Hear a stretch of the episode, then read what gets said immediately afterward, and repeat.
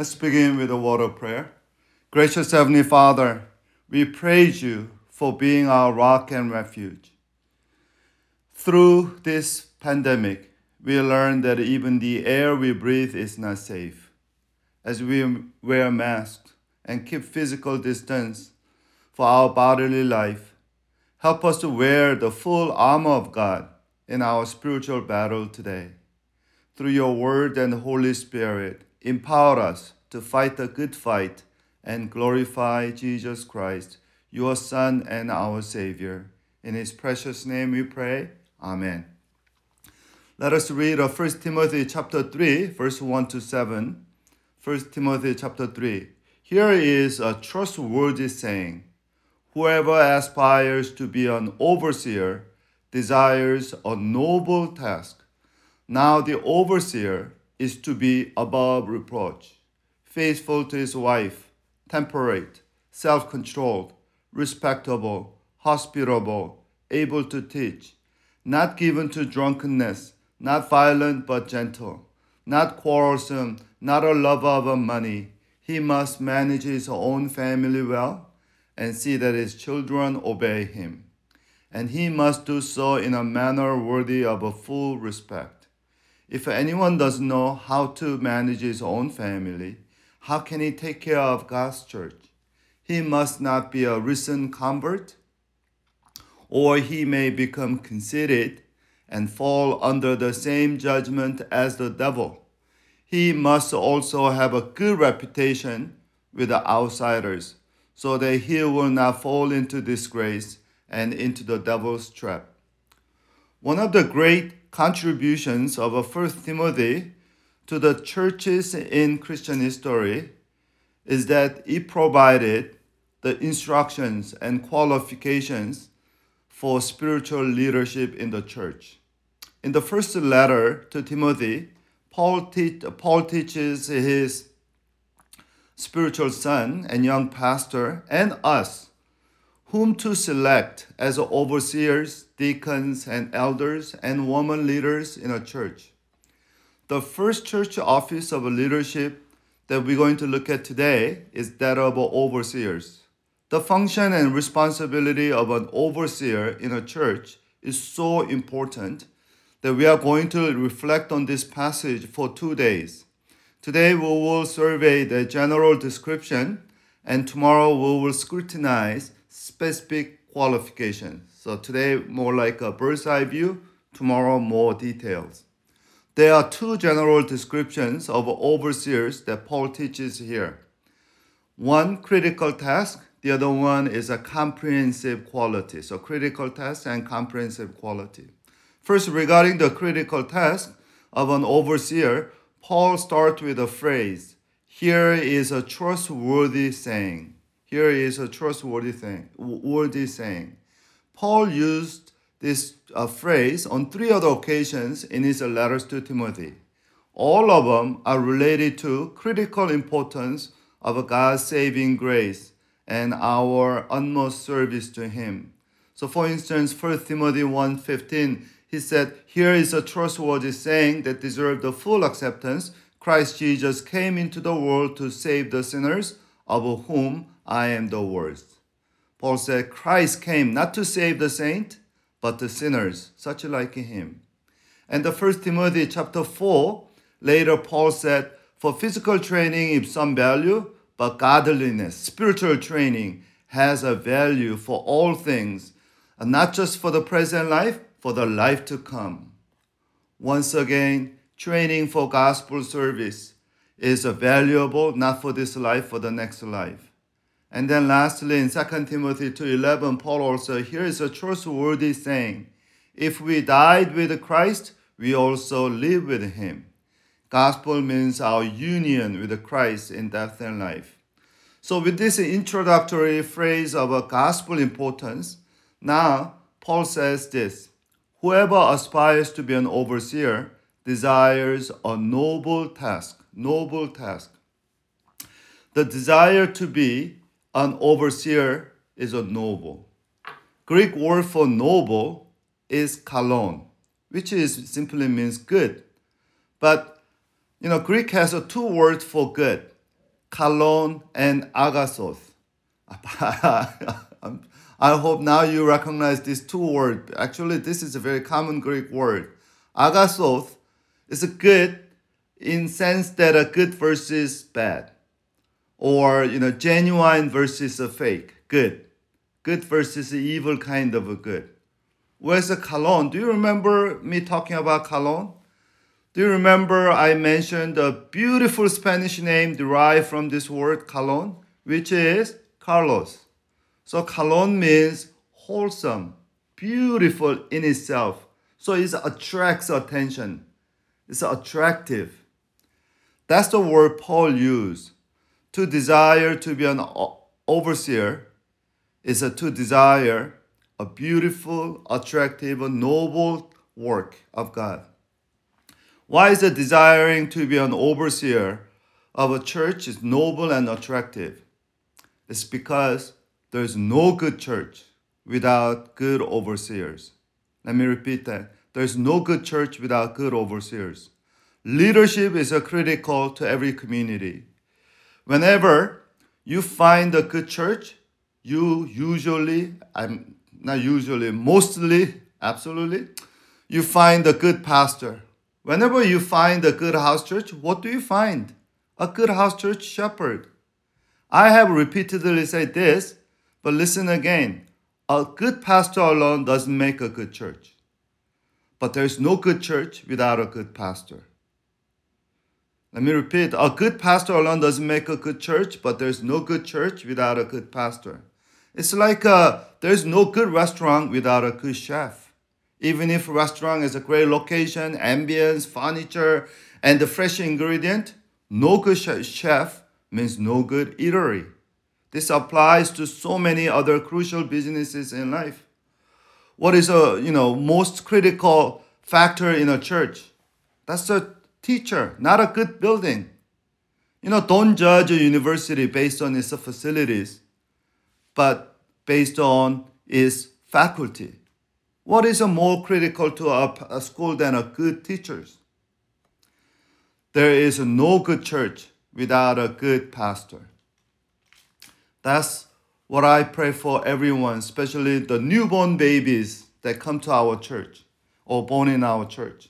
Or someone in our church moving away, moving to a new location. I always pray that God guides them to a good pastor. Because whenever there is good pastor, usually there is a good community. The Greek word for the overseer here is episcope.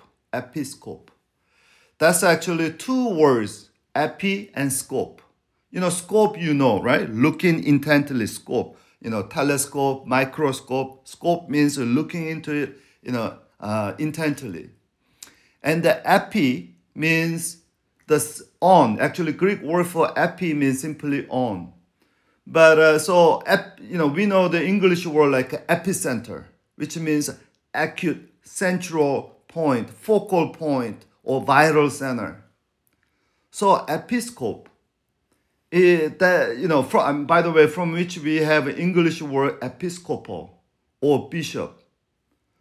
And the bishop or overseer has one critical job, that is to examine and measure, watch carefully if a church functions as a healthy body of Christ or not, whether church life is consistent with the gospel calling. For that, every bishop or overseer will be judged. Simply put, overseer is a spiritual watchman of the gospel for the church. So would you really pray for me that I'm always awake with the gospel truth? And I'm always awake with a spiritual sensitivity to the Holy Spirit? Without God's grace and without your mercy, I cannot be a good pastor. It is so easy to be a bad pastor in so many ways. Yeah, I say so many ways because Satan attacks the pastors all the time to weaken the church. Pastor falls, church crumbling. Just like parents, fall apart and the children suffer. Did you hear the scandalous news yesterday about Jerry Falwell Jr., the president of Liberty University? I don't want to share in detail, and then definitely I don't share his political view. but for the sake of his flock. Would you really pray for God's grace, healing grace for his wounded community? He had a major moral failure. I feel so sad that it's for his father. Jerry Falwell Sr., once again, I don't share his political view, but he was definitely trying to be a man of God, and his son totally failed. And they need God's mercy more than anything. Now, second general description that Paul teaches about overseer and bishop or pastor is a comprehensive, and I might say indispensable qualification of moral virtues and ethical excellences. The rest of the passages gives us details about this moral quality of overseers. So Paul said here, is that now the overseer is to be above reproach, faithful to his wife, and temperate, self-controlled, respectable, hospitable, able to teach, and go on and on. And here, we need to recognize this. The moral or ethical virtues is very indispensable, critical to the call of a pastor. A biblical commentator says here, that in fact, it is surprising the qualification only touch obliquely or barely on doctrines. The emphasis is almost entirely, overwhelmingly on moral quality. Totally is right. You can be a world-renowned scientist, writer, actor, many professionals without moral integrity. With a talent, you can be whatever you want to be in many vocations in life. But when it comes to pastor, moral integrity is a most crucial, indispensable qualification. And I must say this, how many churches are having their troubles because of doctrinal issues? Not many churches have that internal problem, conflict because of doctrinal issues. Most church problems and conflict that I've seen are related to moral conduct, especially the moral misconduct of leaders and pastors. Among the litany of moral essentials of an overseer today, there is one word that captures all moral qualification. In verse 2, Paul said the overseer is to be above reproach. Above reproach. That is a minimal, comprehensive moral pastoral qualification. I'm sorry again, the Greek word is epilambano, as actually anepiletos, which is a Greek word with a plus epilambanomai. And the epilambanomai means apprehend or arrest. But when you put an A in front of any Greek word, it negates the meaning. So simply, this Greek word means unarrestable, unapprehensible, unaccusable. The pastor's moral, overseer's moral quality should be unaccusable. If there is any moral area or ethical aspect of a pastor's life is questionable, you should bring it up to him right away. If he doesn't listen to you, then you should take it up to your other lay church leaders, such as in our case, village leaders and the house church leaders. So if you have a problem with a pastor drinking one bottle of a light wheat beer, please let him know right away. And I'll never drink a beer before you. I'll do it always in your absence. Above reproach obviously means a moral integrity and ethical excellence. Now, this is a critical call of a spiritual leadership, and the comprehensive qualification of the overseers applies not only exclusively to the professional clergy, but also ultimately and inclusively every Christian. So know this, to serve God and others is a noble task. It's attractive and beautiful to God's sight. And to be a servant of God with a moral integrity is a good fight to fight. It's a great fight that we cannot lose. So today, brothers and sisters, let us really be spiritual watchmen with a moral integrity. And let's walk the talk today so that those around us, they see we truly care for them, and then they see the light of the gospel and the light of Christ's love through us. Let's pray. Gracious Heavenly Father, we thank you and praise you for all the faithful overseers that you place in our lives. Without their watchful eyes of love and truth, we couldn't be here today. As we are grateful to our spiritual overseers, would you also help us to be a godly, faithful overseers for others in our family, in our house church, in forests, and even in our workplaces. Build our life on the love of our good shepherds so that we can build others, their life, for your joy and glory. In the precious name of Jesus, our good shepherd, we all pray. Amen.